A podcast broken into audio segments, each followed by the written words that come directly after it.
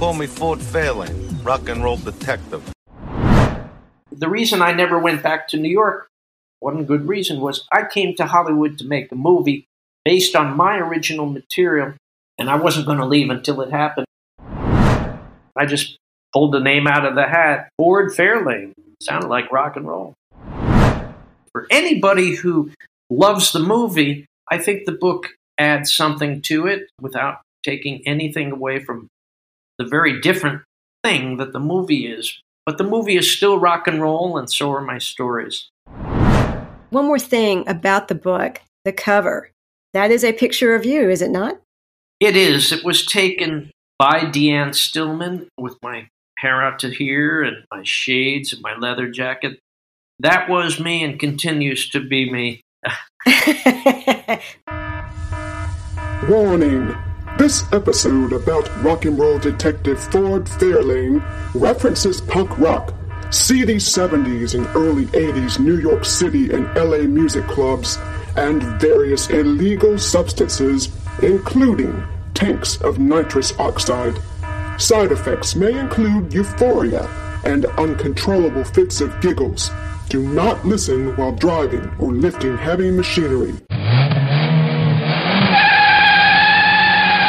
I got no problem breaking the rules. This is a rock and roll show.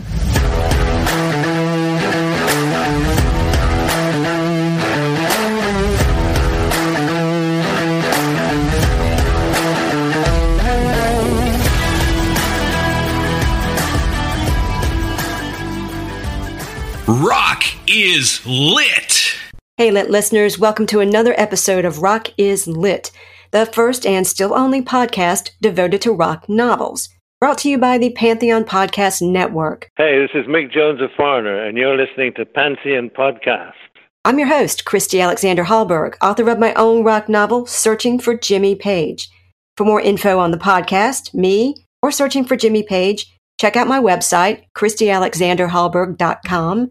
If you've got an idea for a future episode, Maybe a favorite rock novel you want to see featured on the show, or you just want to connect. Find me on Facebook at Christy Alexander Hallberg and Twitter, Instagram, and YouTube at Christy Hallberg. If you enjoy the show, do me a solid and subscribe and leave a rating and comment on Goodpods and Apple Podcasts. Let's spread the word. As always, Wyatt, the Rock is Lit mascot, and I thank you for tuning in.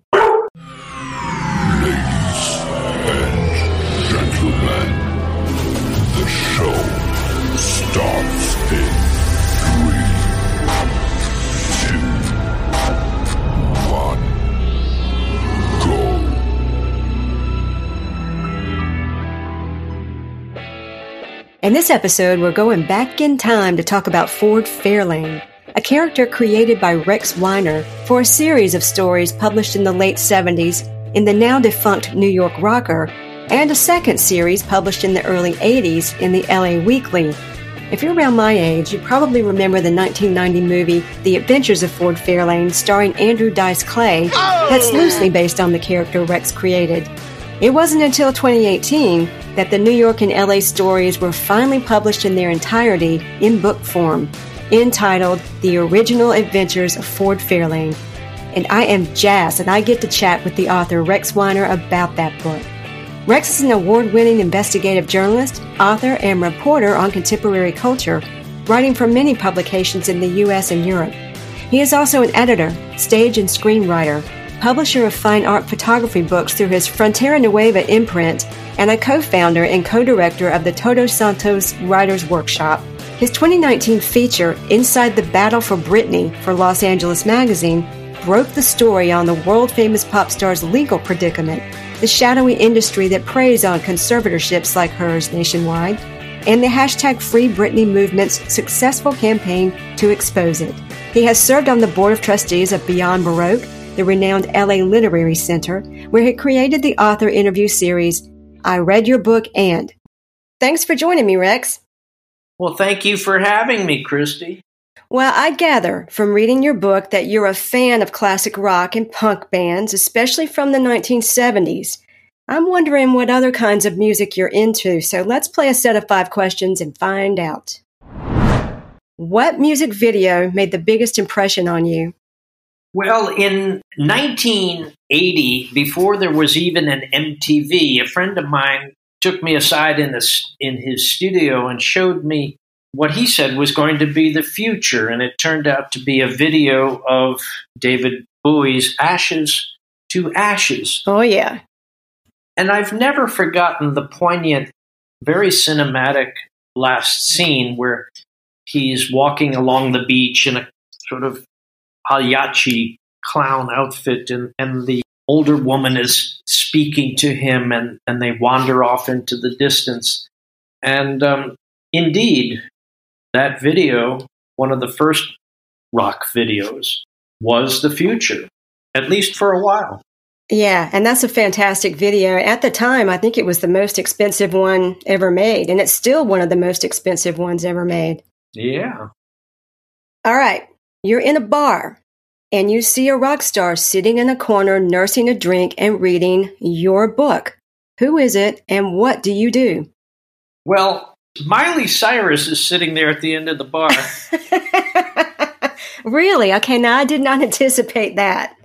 And I go up to her and I said, because she's reading the original Adventures of Ford Fairlane, or she's reading, you know, my other book, Woodstock Census.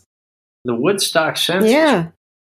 If she's sitting there reading that, I go up to her and say, Miley, you read books? Oh my God.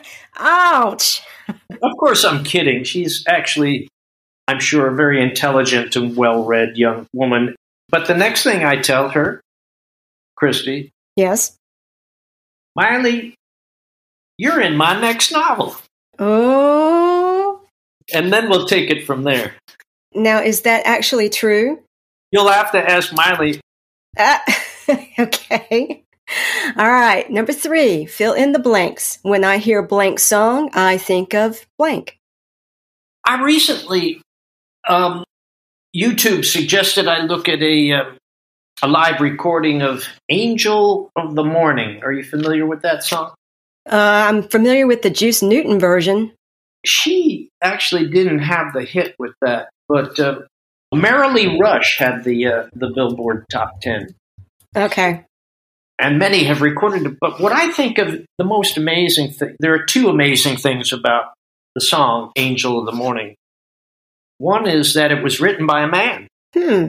songwriter named Chip Taylor, and he, for a moment, for the length of that song, inhabits the mind of a, a woman who is making a, a choice to have a one night stand. Yeah. And it kind of rips your heart out because you know, she knows, everyone knows this ain't going anywhere, but she's going to do it anyway. And it's in the live version that Chip Taylor sings, he gets very passionate. Obviously, the voice entered his head, much as any good writer gets a voice, in, uh, a character's voice in their head, and they have to work that through. The other amazing thing is that if you listen to Angel of the Morning, you'll notice that it shares the same chords as Wild Thing. Oh my goodness! Now I never noticed that. I'll have to go back and play the two together. Well, you'll have to do that, and then you'll notice that Chip Taylor, the songwriter, wrote both songs. really? Okay. So if you think of them as an A side and a B side, it sort of tells the whole story. There'll be no strings to bind your hands, not if my love can bind your heart.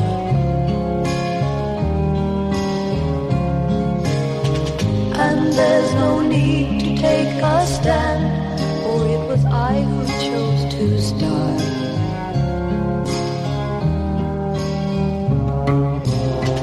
I see no reason to take me home. I'm old enough to face the dawn. Just call me angel Anyway, next question. What's on your playlist now? I'm in Mexico as we speak. I'm in Los Cabos, and I live in Todos Santos on the other side of the peninsula, the Baja California mm. Sur. Peninsula, and I've lived in this region for almost 40 years, off and on between Los Angeles and here. And I like the that Tex-Mex sound. I'm playing Texas Tornadoes with the late great Doug Sahm singing uh, the very mysterious Joe Ely song that he wrote. Hmm. What's it called? She never spoke Spanish to me. And well, it's very mysterious. And then that song on my playlist is followed by a Mexican norteño singer. Uh oh, Rex's audio did one of these dealios. So, for the sake of clarity, he mentioned the Mexican singer Regulo Caro, who sings a song called Estos Dias, These Days. Okay, back to the interview. Now, you've heard Jackson Browne's fabulous song, These Days. Sure. But uh, Regulo Caro's song is actually a voice from a Mexican prison talking about what life is like in prison. And it, it's another song that kind of tears your heart out. Mm. Now, on the Tex Mex Rex playlist is another song called Mighty 690, and that is written by Tex Mex Rex, otherwise known as Rex Weiner. oh, really? Yes, I'm I'm on the American Standard Time label. That's a song that I recorded in Tucson about 30 years ago with some top musicians from the border, and it's uh, a corrido, which is a story song, and that's what I do. I tell stories as a musician, singer, songwriter. This is one of my favorite songs, and you'll find it on Spotify. And so the name of the song is Mighty 690, which was the call sign for big border radio station 690 on the dial. You could hear it a thousand miles away if the night was clear and you had a radio back in the day. Yeah. So that's it for the Tex Mex Rex playlist. Oh, I'll be looking for the whole Tex Mex Rex playlist on Spotify when we get off of here, for sure. And I'll put links in the show notes. What's your favorite rock novel? Well, Christy, I like Fear and Loathing in Las Oh. Vegas. Yes, I love Fear and Loathing in Las Vegas. It's, you know, of course, by gonzo journalist Hunter Thompson. It's sort of where he invents the gonzo style. And I believe it captures the rhythm and pacing of rock and roll. And my philosophy as a writer when it comes to music and writing is, you know, instead of writing about rock and roll, I always prefer writing that rocks. Mm-hmm. And that fear and loathing for me fills the bill. And then, of course, my my second favorite rock novel would be uh, Searching for Jimmy Page. yes, I'm sure it is. Thanks for the shout out there. that's that's next on my uh, to be read list of books by my bedside.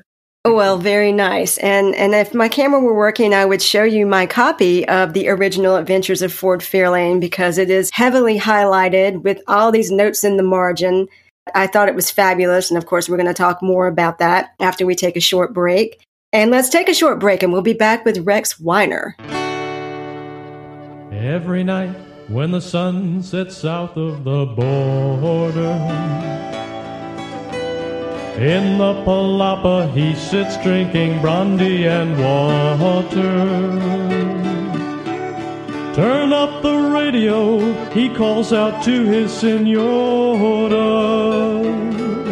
And with tears in her eyes, she turns up the dial on the radio that he once bought her. Six years ago. Well, hey, this is Rex Weiner, and you're listening to Rock is Lit. Hello, Pantheon podcast listeners. Christian Swain here to tell you more about my experience with Raycon earbuds. Our family now has three pairs of Raycon earbuds around the house, and my wife just grabbed a pair of the Headphone Pros to replace some headphones from a company that was double the price. And yes, she loves them. Now, if you haven't pulled the trigger on a pair of Raycons, or even if you have, but you're in the market for another pair because they're just that good, well, now is the time to check them out because they just launched their upgraded model of the best selling everyday earbuds. With Raycon's upgraded everyday earbuds, now you also get active noise cancellation, ergonomic design, and multi point connectivity that lets you pair with two devices at once. New quick charge function, three customizable sound styles, plus awareness mode. Available in a variety of vibrant new colors to complement any and all skin tones. I even have a pair of earbuds in a cool green color. I have tried just about every earbud known to humankind, and these Raycons are fantastic. Seriously, if you've been wanting to check out Raycons, there truly is no better time. You're going to ask yourself why you didn't check them out sooner, and Raycon offers a 30-day happiness guarantee. So, what are you waiting for? Go to buyraycon.com slash Pantheon today to get 20% off your Raycon order, plus free shipping. That's right, you'll get 20% off and free shipping at buyraycon.com slash Pantheon. Buyraycon.com slash Pantheon.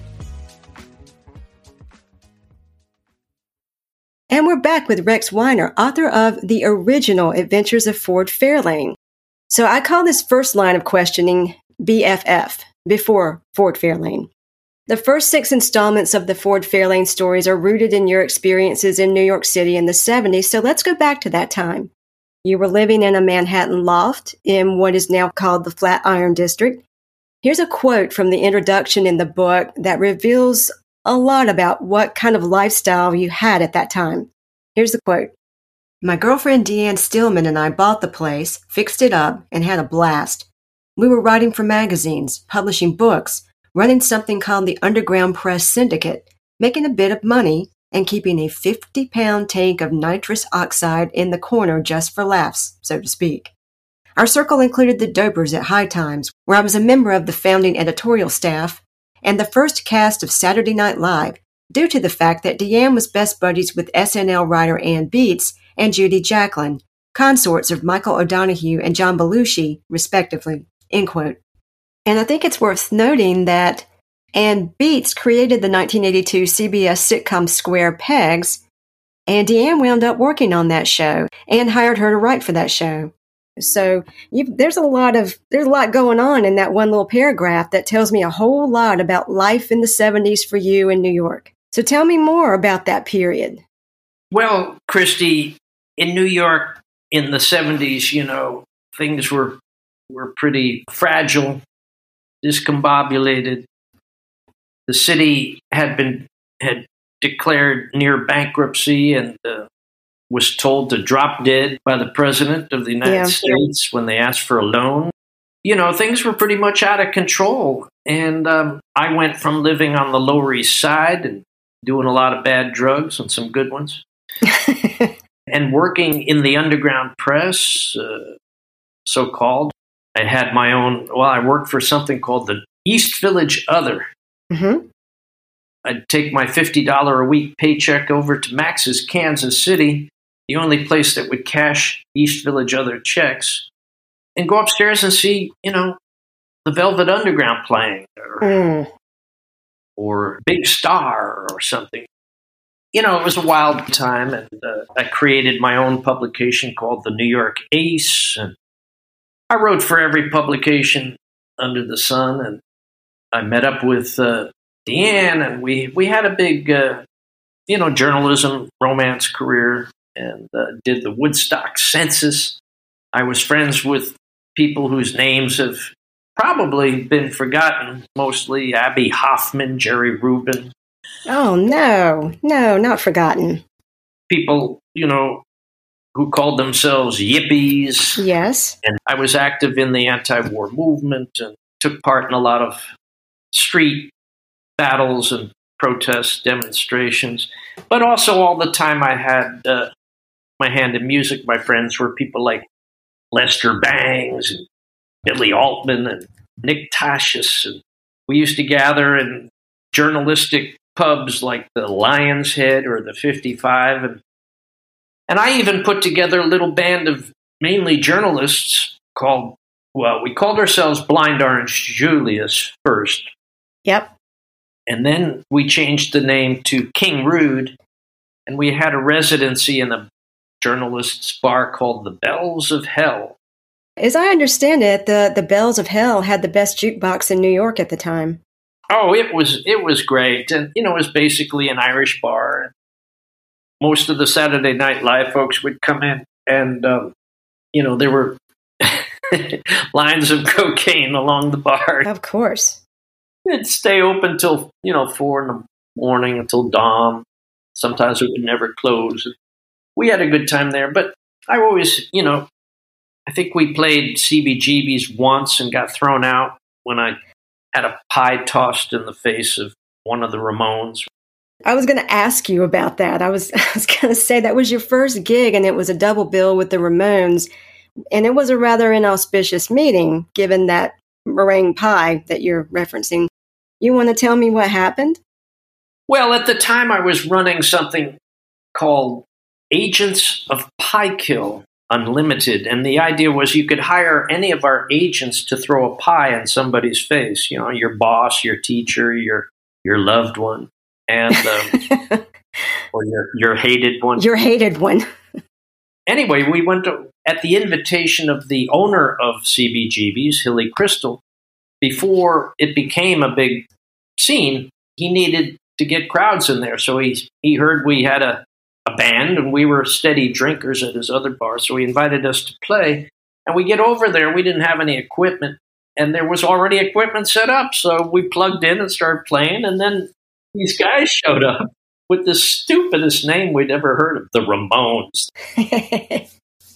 and I, I slipped a few bucks to a friend of mine, and he went around the corner, came back with a pie, and I hit one of them with the pie. I don't know if it was Joey or whatever, but uh, it's Joey in the book, in the intro of the book. Yes, it was Joey. I'll confess. And anyway, uh, that was the end of our invitation to play CBGBs. But uh, oh my.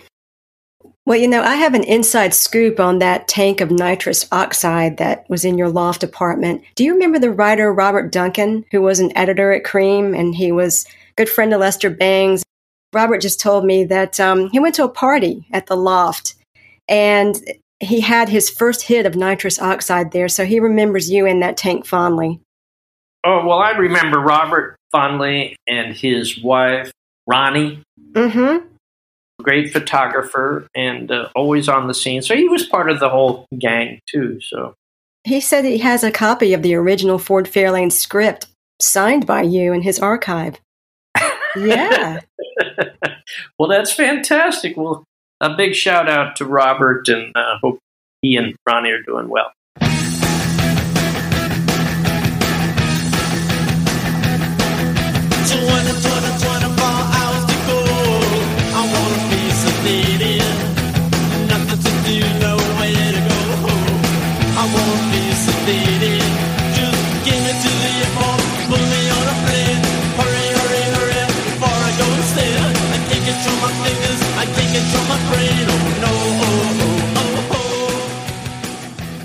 All right, so at one point you moved out of the loft to the basement of the Chelsea Hotel, and then on to what you describe as a cold water dump on First and First, just off Houston Street. Do you recall what year you were at the Chelsea? I mean, were you there when Sid Vicious killed Nancy Spungen?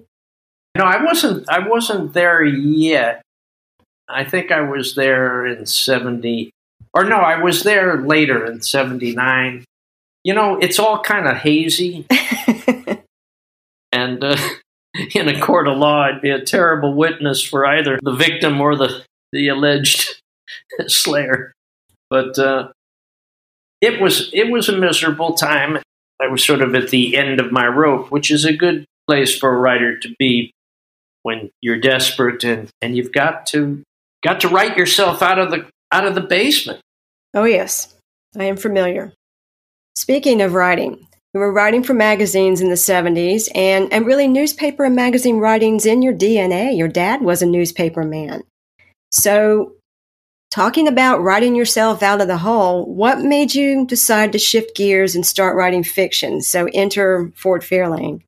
Well, in, in the late 70s, you know, there I was out on my own, and I didn't have an actual job or anything. So, I was going to the late night clubs just kind of for want of anything better to do. So, you know, CBGB's, the Mud Club, Tier 3, all of these kind of crazy places where new wave and punk was was thriving, and I wanted to write about it, but I I didn't know where to write about it. I I really didn't want to be a journalist talking about which bands were good or which bands were bad or what I liked or didn't like. I wanted a different way of writing about the scene and the music. And so I came up with a formula that would be a character who, like me at the time, was living a late night lifestyle, but was compelled to be there and to go from one place to the next. And so the best kind of character for that would be a private eye, a detective, following a mystery and compelled to follow it from here to there. Right. So that's that was my formula for I just pulled the name out of the hat. Ford Fairlane. Sounded like rock and roll. Tell me more about him. What, how would you describe him? Because I know that your influences were Mickey Spillane and Lester Bangs and Chuck Berry and your own adventures in downtown New York City and LA later on in the 70s and early 80s. And it all added up to the character of a rock and roll detective searching for clues to the mystery of America. So that's quite a combination. It's pretty open what his age is. It's pretty open. I mean, I know Andrew Dice Clay was actually 32, I think, when he played him in the film, but it's it's open in the stories what he might look like, how old he might be. So how would you describe him? you know, Mickey Spillane, but also Raymond Chandler and Dashiell Hammett. You know, their Hammett wrote about a character called the Continental Op, an operative for the Continental Detective Agency. And I'm not sure he describes him either. All of these people, do they look like Humphrey Bogart in The Maltese Falcon? Do they look like uh, Alan Ladd in one of the Chandler pictures? So, you know, I think I didn't want to limit the reader's imagination. I wanted them to color in the color, put in the colors rather than me. It's first person, so it's in his words. And so we're sort of in his head. You actually do describe him, but not in physical terms.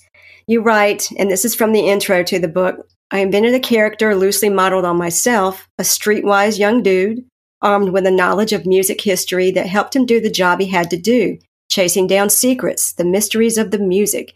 He was a private eye, a detective in the classic film noir mode, a new wave detective, as the first stories were originally subtitled, who worked in the music business, a man who knew everybody and everybody knew him.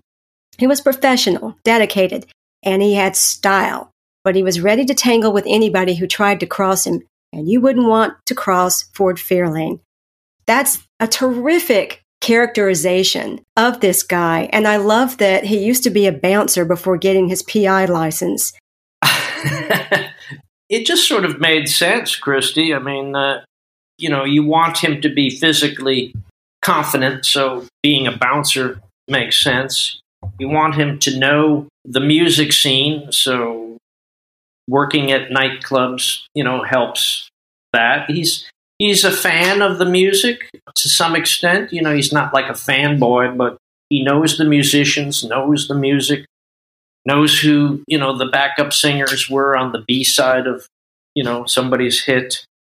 And he knows these things because it's his business to know this as much as it is his enthusiasm for music. He may despise the music business, but he loves the music. Yes. It all sort of made sense. And, and these are sort of my attitudes too. And, uh, you know, I had my scuffles on the streets of New York and I carried a knife in my back pocket up until the time I moved to LA in 81. Mm. And then I, somebody said to me, what are you carrying a knife for? And I said, I don't know. I guess, you know, I guess this isn't New York anymore. They said, yeah. So, uh, that was the end of the knife. Yoo-hoo. Hey, lit listeners, if you're enjoying the episode so far, stop what you're doing and leave a rating and comment on Goodpods or Apple Podcast. I'll leave links in the show notes. Seriously, Rock is Lit is a new show in a sea of podcasts. Help me build momentum about this first and only podcast devoted to rock novels. The way to build that momentum and grow an audience, besides listening to the episodes and telling your friends to check us out, is to get Rock is Lit on some podcast lists with your ratings and comments. It'll only take a minute, it won't cost you a cent, and you get some good karma. Links in the show notes. Thanks so much for your support. And now back to your regularly scheduled program. Let's move into the first publication of the, the stories. The first adventure was published in the now defunct New York Rocker in 1979. Andy Schwartz was publisher and editor, and he agreed to serialize the story in six biweekly installments. Why six? Well, Christy, I, I chose enough to uh, to get a, a publisher to publish, an editor to publish, and each episode was short enough to not take up too much valuable advertising space. And um, six seemed like a good number. You didn't have the whole thing plotted out when you started. I mean, you did have a vague idea of the kind of case you'd be working on in each series, but that was it. You would turn them in episode by episode, not knowing when you finished one what was going to happen next. Now, that must have been both exciting and not a little scary because you don't know if the muse is going to return. So, what what was your overall concept of the first case?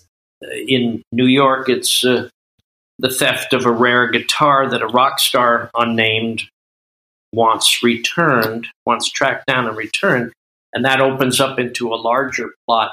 And as I wrote this, I, I discovered what I was writing about, and, and that's a that is exciting, wonderful, and a little scary.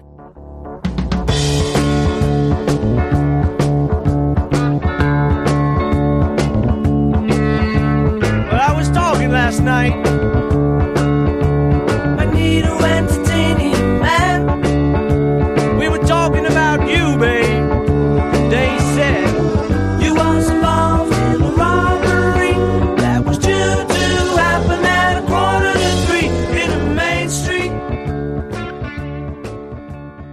Speaking of that stolen guitar that a rock star hires Ford to find for him, and that story, as you were saying, it unfolds into this kind of neo Nazi plot to replace guitar music with electronic music, which was kind of like what was going on with music in the late 70s and 80s.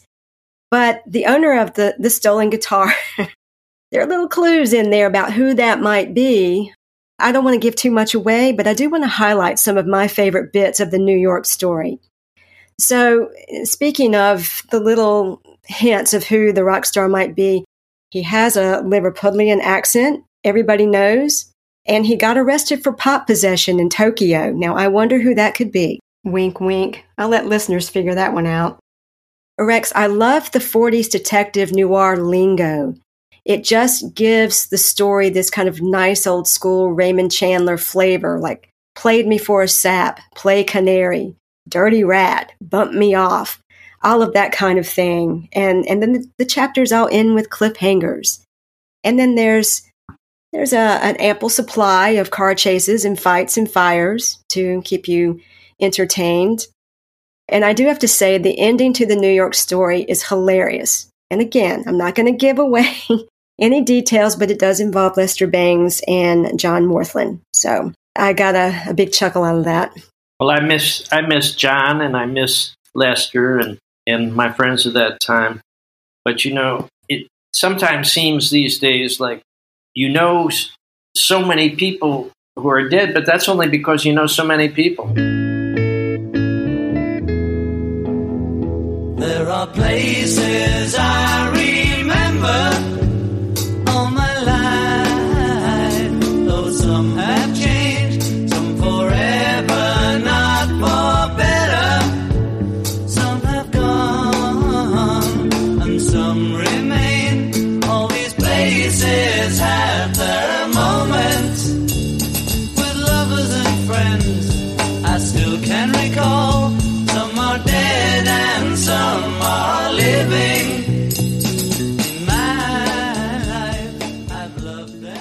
Okay, we are now at the part of the adventures of Rex Weiner when you moved to California, which was 1980.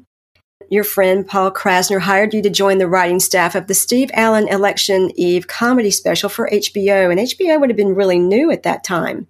And you had never written for TV before. They had offices on top of the uh, the two the Century City towers, and the desks were still in plastic. We had to take the desks out of the plastic. Oh, wow. It was it was that new. tell me about that transition from New York to California. That must have been like culture shock. You said you had to retire your knife. well, yes, and I, I rented a. Uh, uh, well, you know, the HBO comedy special was a, a gig. While I was doing that, I I checked out the music scene in LA, and you know, like New York, it had its own kind of flavor and sound, and you know, you know Red Hot Chili Peppers, The Plugz, uh, Fear, so many great bands out of the South Bay, and you know, there was mm. a very hard hitting, you know, the Meat Puppets. It was a crazy time. So while I was writing this comedy special, not a word, not a single joke got into it. By the way. Oh no! but I was well paid, and uh, I stayed at the Magic Motel, which was next door to where Janis Joplin had stayed in in her last days. And uh, it was next door to the Landmark, really? Yep, yep, yep. Okay. And it was sort of associated with the Magic Castle, but not quite.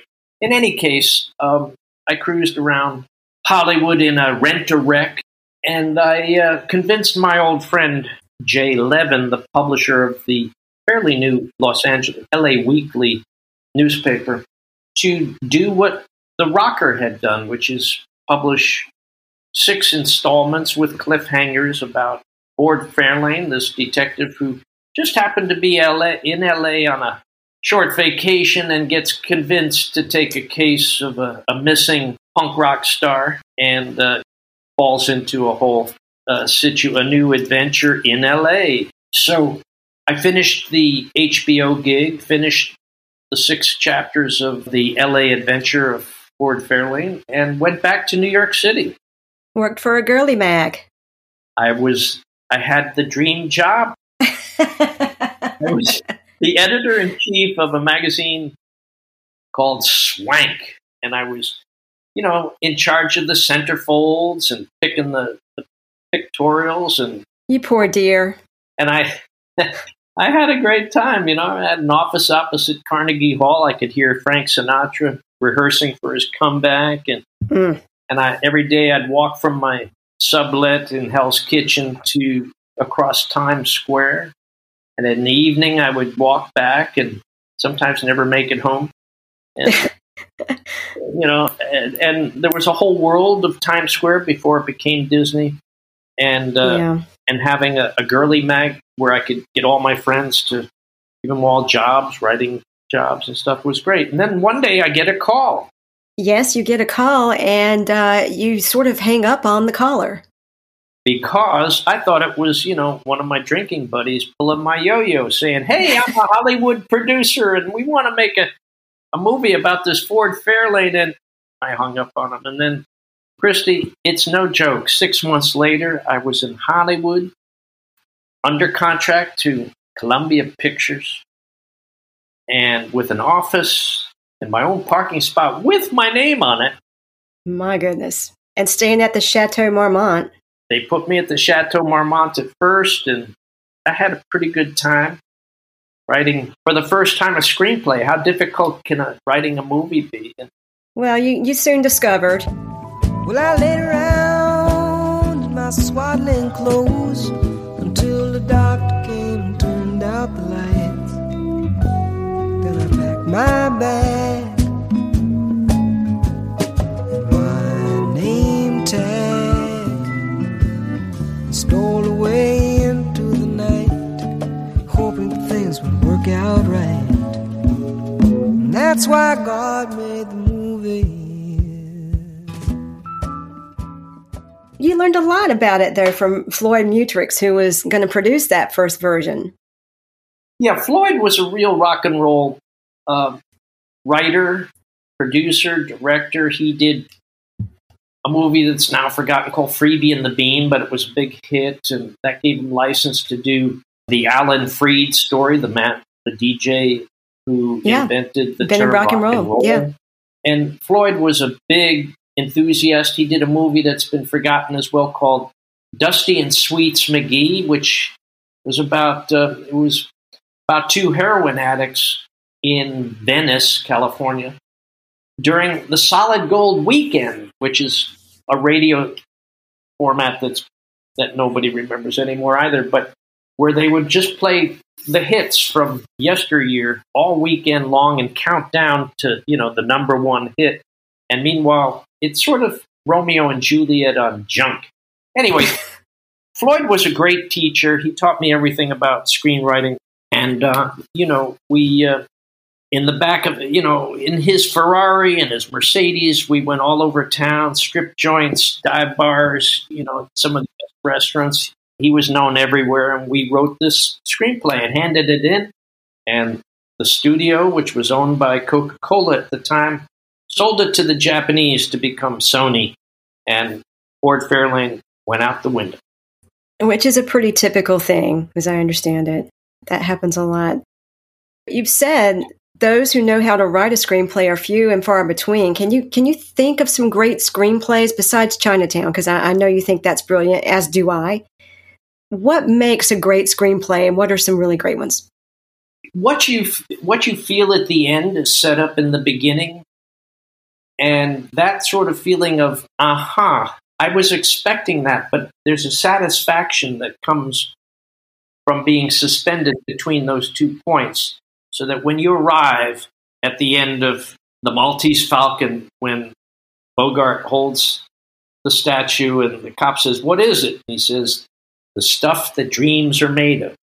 You want to have a satisfying ending that you sort of you can see coming from a long way off and, and that's kind of what i tried to do in the written versions of ford fairlane is to is to give a, a feeling of satisfaction when you start here and you don't know where it's going and then you you end up at a place that it couldn't have ended any other way and so that takes great skill, and you have to understand how screenplays work and what doesn't work.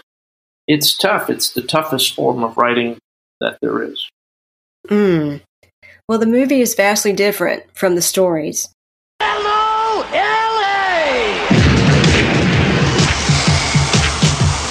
A rock star is dead.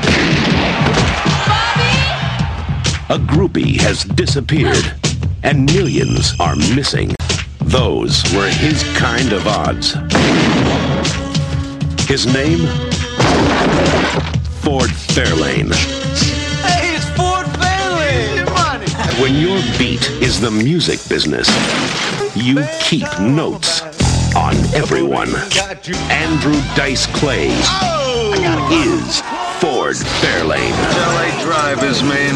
In a movie so hot, you'd better bring protection. Ford Fairlane. So, when you wrote that initial screenplay, were you sticking to the original material, or were you going in a different direction as well? Well, over over the years, Christy, I I wrote screenplays for TV for Miami Vice. I know. Wasn't it the Glades episode?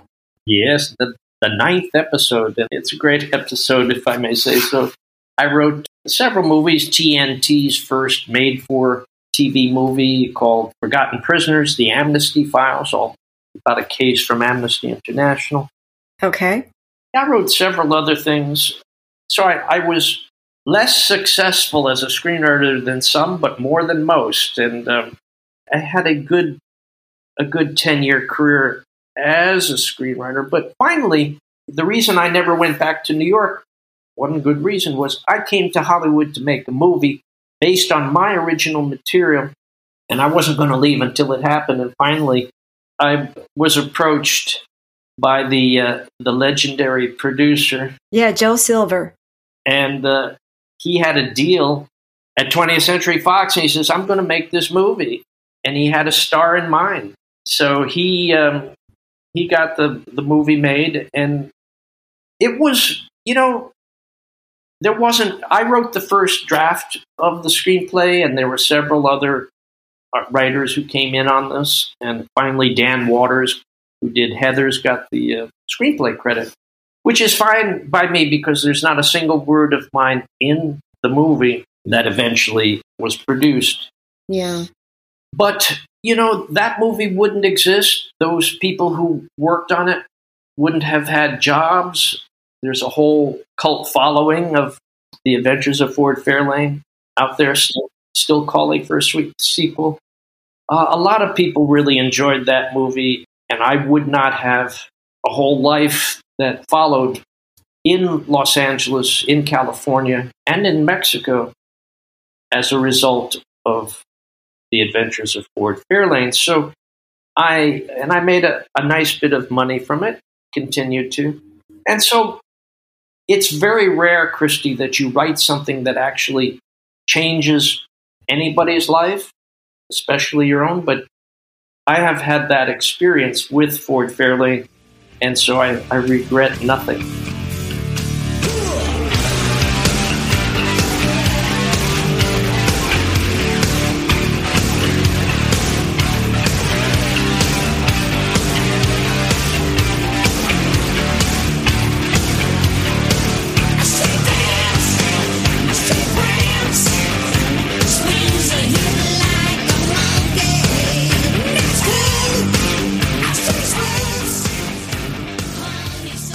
Hi, this is Waddy Wachtel. You're listening to Pantheon Podcasts. Hey folks, Steffan Chirazi and Renee Richardson here from the Metallica Report. And we are proud members of the Pantheon podcast family, where the best of music and podcasts unite. We've got something pretty cool for you. We're giving away an exclusive Metallica merch package worth over $250. That's a whole lot of scary guys, skulls, M72, and other sought after Metallica swag. And we've made it easy for you to win. Follow and share the Metallica report, and you're in the game. Go to pantheonpodcast.com slash Metallica, enter your email, and hit that button to be entered to win. And just like that, you're eligible for our monthly exclusive Metallica merch package. And guess what, rockers? You can enter every month. So just do it. And while we love our global brothers and sisters, the lawyers won't let us ship outside the U.S. That movie had so many famous people in it. Vince Neil is actually the guy who gets killed in it. He's the murder victim at the beginning. Let's see, who else? Priscilla Presley. Who? Ed O'Neill. Booty time, booty time. Robert Englund. Tone Loc. Gilbert Gottfried. Sheila E. And Wayne Newton. What? Yes, Wayne Newton. And I gotta do it, baby. Priscilla Presley, that was her only non naked gun movie that she did, was the Ford Fairlane movie. There's a lot of, of interesting folks in that. You ever thought about doing a new adaptation? Well, yes, as a matter of fact, I do have something in the works, and I can just say that, you know, Ford Fairlane has aged well. and, you know, but the music business comes calling, even though he's retired. And uh, as always, the past haunts the present. And it's only because he knows the past of the music business that he's able to solve the mystery of the present time. That's in the works. That's fabulous to know. All right, you have to keep me updated on that. Jumping back to when you first went to LA to begin working on the script, I'm really fascinated by the two weeks you spent riding around LA with these two homicide detectives. I, am not sure if I'm going to pronounce his name correctly, Gil Para or Para, and his partner Stanley White, who was the basis of the Mel Gibson character in Lethal Weapon, and your own Skull Snyder stories. You've said at the end of those two weeks, you not only knew LA, you knew it from the point of view of a corpse. What sticks out in your memory about that experience? Well, one day, Stanley and Gil, they were always trying to jerk my chain, so to speak. They decided to take me to the county morgue. Yikes. And so we're walking around, and, you know, it was like the ninth circle of hell. It was really quite something. And the things I saw there will never be unseen. But there was one moment when we went to a part of the morgue they call the canoe factory. And the canoe factory is where the slabs are, where the bodies are being dissected and investigated. Oh, and goodness. they're on their back, so their rib cage is up like like the ribs of a canoe. That's why they call it the canoe factory. Oh, I was going to guess drowning victims, but that makes more sense. But there was one body waiting to get carved up, and it was a, a hooker who had been shot by her pimp. And she was just completely nude with a bullet hole in the center of her chest. And Stanley is standing there with me, staring at her, and he grabs my hand and puts it on her breast. Ugh. He says, Nice ones, huh? Oh my gosh. Well, now I know why he was the basis of the Mel Gibson character in Lethal Weapon. That fits. Right. Well, then he stared at his partner, Gil, and says, You're next. this is it's terrible humor, but you know, afterwards we went to the strip and got stinking drunk, and Stanley stood in the middle of the Sunset Strip, fired his pistol into the air out of just sheer exuberance because we were all still alive and we'd seen so much death. And I'll never forget that day. Yeah. Something else struck me in that time that you were in LA because you you're the rock and roll guy, so the studio's going to throw all of the rock and roll jobs your way. And one was a project based on the life of Eddie Cochran, and you were working with Rob Lowe on this. Now, this play actually was produced, was it not? Well, yes. Rob Lowe wanted to be Eddie Cochran, and uh, Eddie is is also one of those overlooked figures in rock and roll. But without him, we wouldn't have the rock and roll we have today. In fact, Bob Dylan called Eddie Cochran the first protest singer because in Summertime Blues, Eddie says, I went to my congressman and he said, quote, I'd like to help you, son, but, but, you're, you're, too, young, to vote. Yes. he died at the age of 21 in England with in a car crash with Gene Vincent and the first woman songwriter, Sharon Sheeley, his girlfriend. It was a tragic story, and Rob Lowe wanted to be Eddie Cochran in this movie, and so I was the rock and roll guy on the on the Columbia Pictures lot, and they came to me, and and I did the research like the good journalist that I was. I met Eddie's parents, and I met all of the people who played with him and remembered him. I even took Rob Lowe to Nashville to meet Hank Cochran, not no relation, but he used to tour with Eddie. Mm. And uh, I had I taught Rob Lowe how to play Eddie's signature songs and on guitar. Yeah. And then that that um, screenplay didn't get made either, but uh, I turned it into a play that has been performed many times. In fact, uh, it was produced in Hollywood by John Densmore of The Doors and Adam Ant. Really? Yes, together they were both Eddie Cochran, Gene Vincent fans. And so uh, Donal Logue played Eddie, Donald, who was a terrific actor, and Paul Hipp, who had originated the role of Buddy Holly in the West End version of Buddy, and on Broadway played Gene Vincent. Mm. It's been performed many times, and I took it to the Edinburgh Fringe, and we ran it uh, for two hit weeks there. And uh, that I, I love doing theater. It's the best fun you can have with your clothes on.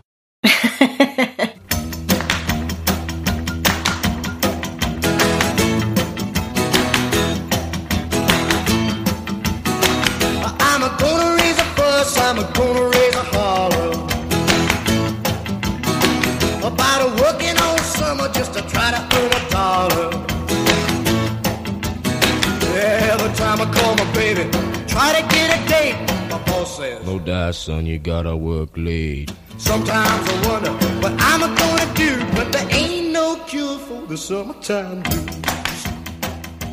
Is that how you met John Densmore? Because I know he gave a blurb for your book.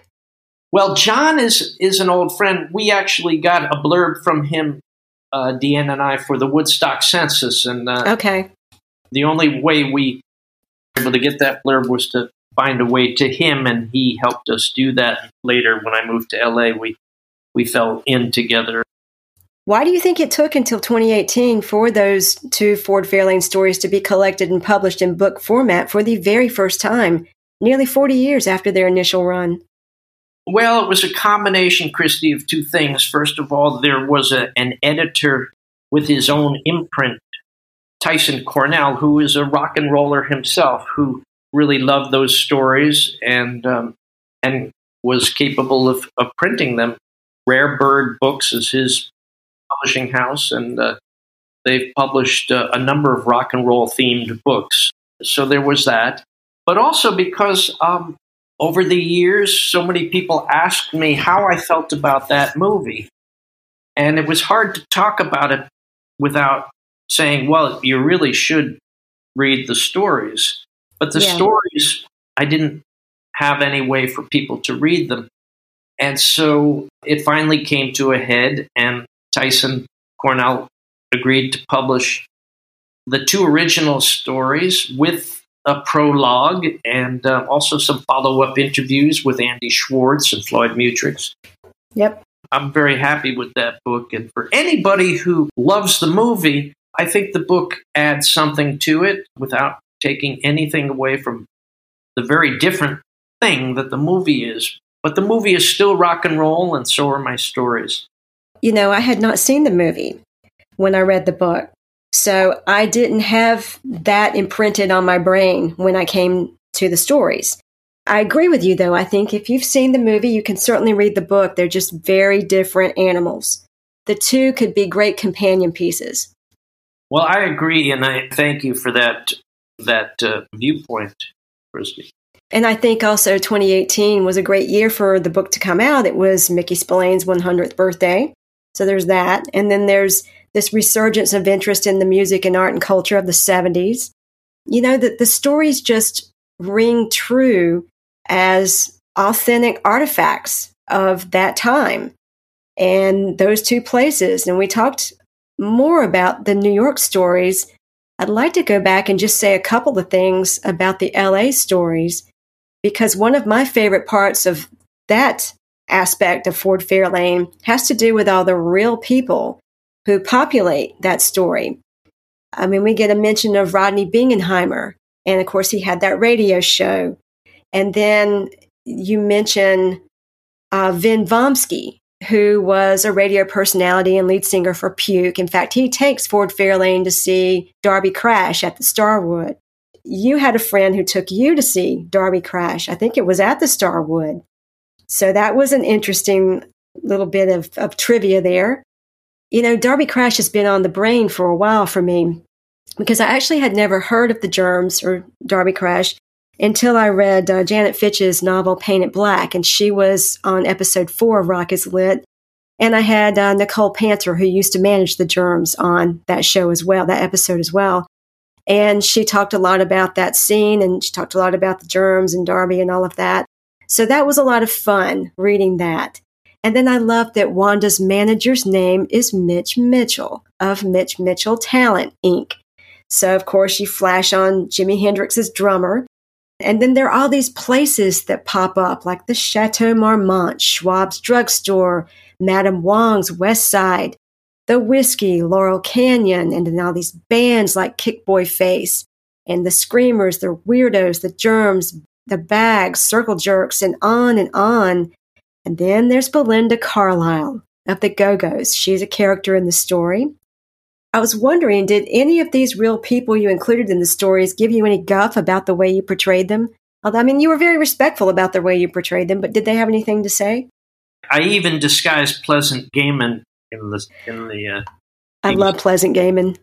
and so uh, I met her then. In fact, I, I arranged to to sort of spend like a, a day and a night with her and her friends as as my research for that whole West Coast episode. I'm not sure if she remembers that, but you know we're in touch. Let's hear a snippet from one of Pleasant's LA punk band, Screaming Sirens. This is called Don't You Fade Away.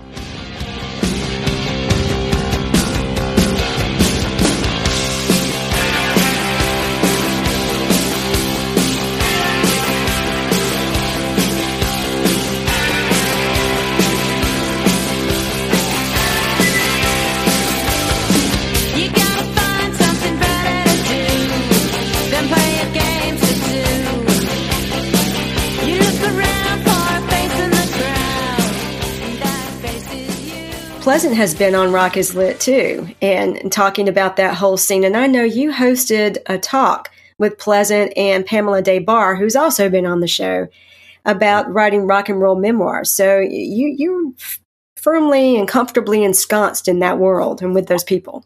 Well, they're both terrific. I mean, you know, I'm I'm very fond of Pamela and Pleasant, and Yeah. um, you know they they are authentic people of of their time, and their experience is like no one else's, and they really uh, speak with authority about um, as writers about that time. As for Janet Fitch, you know, she recently joined us leading the fiction workshop in our Todos Santos Writers Workshop here in Baja. I did not know that. Okay. So she and her husband, Andrew Nicholls, the comedy writer, spent a week with us in our Todos Santos Writers Workshop, and she's terrific. She is indeed. All right, we have one more one more section before you split. It's a very important one. It's called Only Pick One. I got this idea from Peter McDade's rock novel The Weight of Sound. You can only pick one in each category I'm going to throw out. You ready? I'm ready. Drinks mentioned in your book. Old Overholt whiskey, which I had never heard of. Red wine, of course, paired with Ludes, although everybody knows Ludes only go with white wine. And Budweiser, Night Train, or shots of bourbon. Pick one. well, I like the old Overholt, which we used to call Old Overcoat. and it comes in little tiny pints, and you can tuck them away. But it's rye whiskey, which is kind of my favorite uh, next to bourbon. Okay. Now here's another category. Worst kind of torture mentioned in your book. Removing a fingernail, cutting off part of an ear, or playing Lou Reed's metal machine music at full blast. Okay, well, here he is. metal Let's machine welcome music is, Ray. you know, Les- Lester Bangs would put that on when he wanted to chase everybody out of his apartment and just be alone with his cough syrup and his ludes. Robert Duncan told me that uh, he would play that when he was writing in the Creem offices too. And he's like, it's just awful. He would play that at full blast and write and write and write. Okay, we're going to go with Lou Reed's metal music, metal machine music. Guitars mentioned in your book, in which all are missing. A Link Ray Lyre Body Danelectro. It's one of only five made. A 59 Gibson Sunburst Les Paul. And I think this is what Jimmy Page played an E ES335 Gibson dot marker 1960, and then Jimi Hendrix's powder blue Fender Strat with the maple neck. Which one you picking, Rex? Well, I'm going with the Link Ray Danelectro because Link Ray was a very special figure in, in rock and roll, one of the few Native American Mhm. stars. That he had a guitar named after him at all was amazing, but the Danelectro with that unusual body, it was just a startling and good sounding piece of equipment. Well, I am required by law to go with the Jimmy Page guitar. I will say about Link Ray, there's a special place in my heart for him. He's from my native North Carolina. He's from Dunn, North Carolina. So, you know, nod to him. Okay, here he is. Let's welcome Link Ray.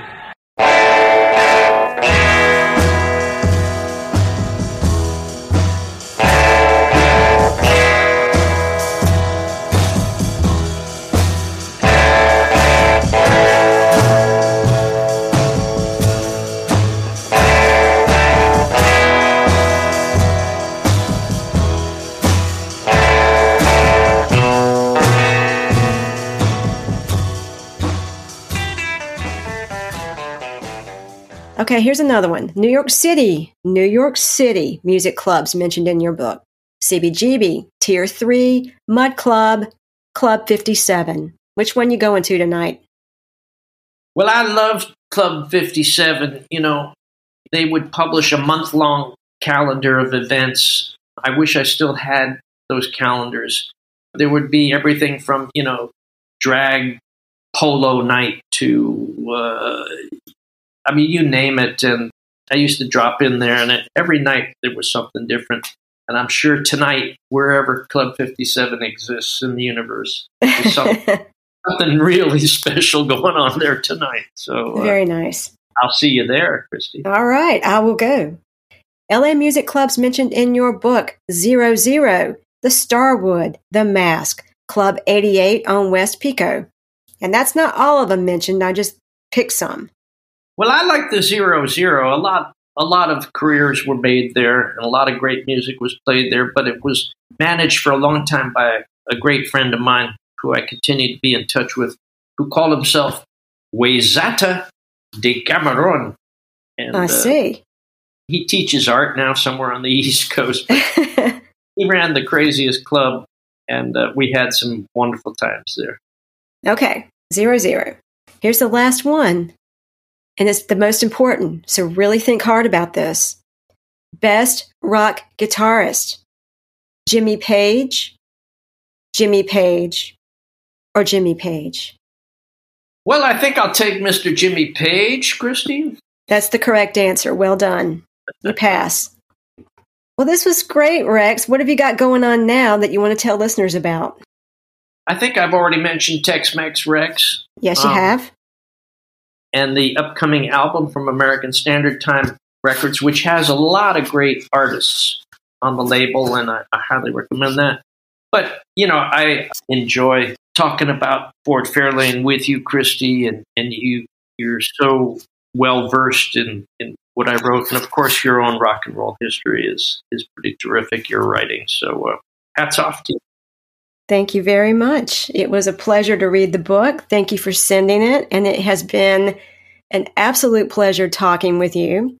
Find Rex Weiner on Twitter at Ford Fairlane PI and on Facebook at The Original Adventures of Ford Fairlane. And for God's sake, pick up a copy of The Original Adventures of Ford Fairlane at your local indie bookstore or wherever you buy books.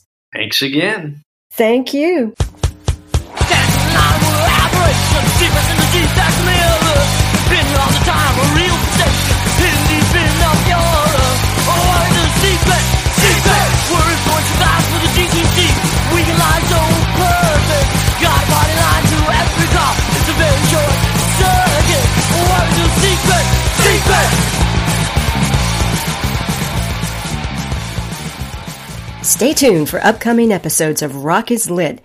to hear from more great rock novelists and special guests who will offer commentary on the music or musical events featured in these novels. If you like what you hear, subscribe, follow, and spread the word.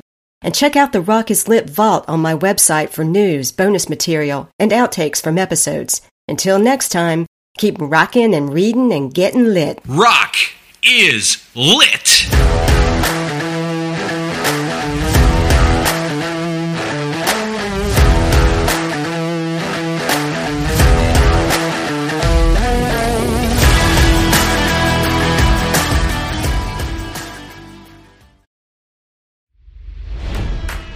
It's NFL draft season, and that means it's time to start thinking about fantasy football. FantasyPoints.com features industry leading experts and prognosticators using proprietary hand charted data to help you score more fantasy points. FantasyPoints.com is the place to go for whatever kind of fantasy football you play. Whether you play fantasy football, daily fantasy sports, or do a little bit of everything, Fantasy Points has the meticulously researched content to guide you to victory. And why wait for the fall? Fantasy Points also covers the new spring football league, the UFL. Join the guru, John Hansen, Scott Barrett, Joe Dolan, and other massive names in the fantasy football universe with an exclusive offer. Use code Pantheon for 15% off any fantasy points package, including the all in package, with access to every article, tool, and data nugget that Fantasy Points has to offer. That's fantasypoints.com and code Pantheon for 15% off at Fantasy Points. Fantasypoints.com. Code Pantheon. Score more fantasy points.